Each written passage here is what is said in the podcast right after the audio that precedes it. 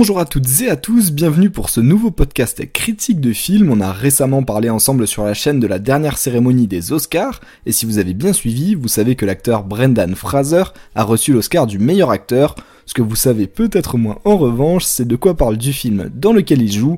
Bref, vous l'avez compris, on va parler ensemble de The Whale. Ça t'est déjà arrivé d'avoir le sentiment les humains sont incapables d'être indifférents envers les autres.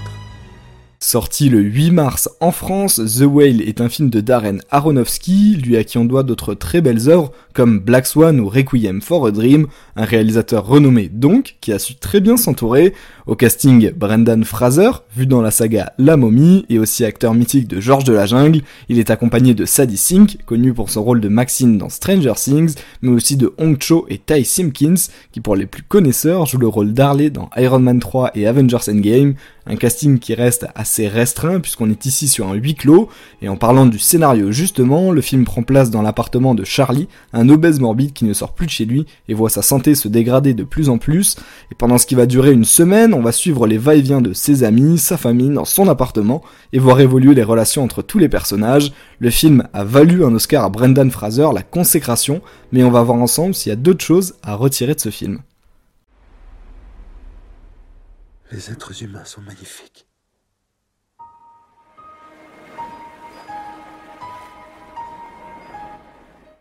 On commence comme d'habitude par les points positifs du film, et pour briser la glace tout de suite, oui, la performance de Brendan Fraser est simplement parfaite. Le costume créé pour le film censé grossir l'acteur, additionné à son talent pur, font qu'on y croit. C'est pas évident quand on voit la carrure quand même impressionnante de l'acteur, de se dire que dans le film il est censé peser 270 kilos et que ça paraît crédible. L'Oscar du maquillage a d'ailleurs aussi été remporté par l'équipe du film The Whale, car ce qui compte par-dessus tout, c'est qu'on voit toujours très bien les émotions de l'acteur.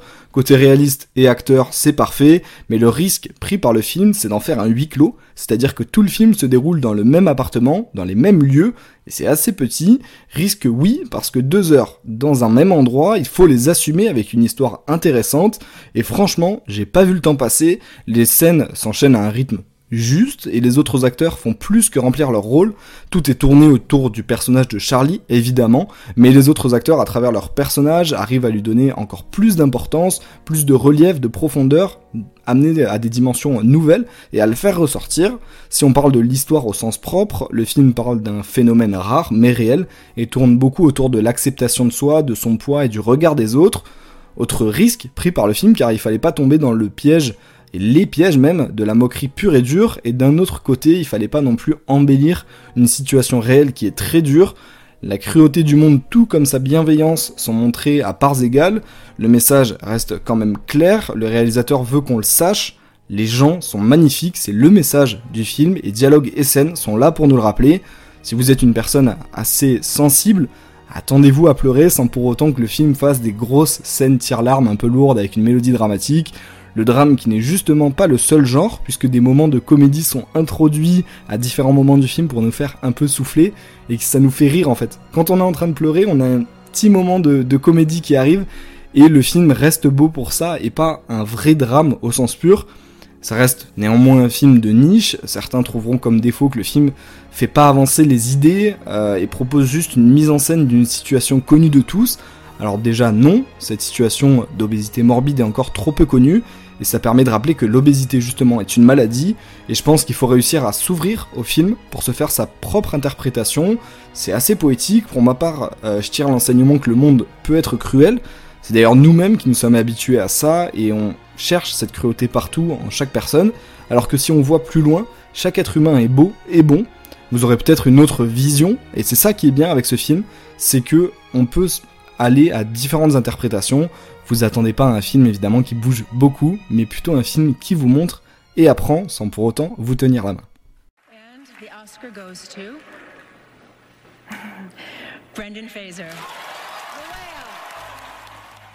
Le 13 mars dernier, Brendan Fraser a donc remporté l'Oscar du meilleur acteur, et si vous vous demandez pourquoi l'acteur était si ému et pourquoi tout le monde a explosé de joie, c'est parce que l'histoire est belle. L'acteur de 54 ans avait très bien commencé sa carrière avec une succession de beaux rôles dans la fin des années 90, début 2000.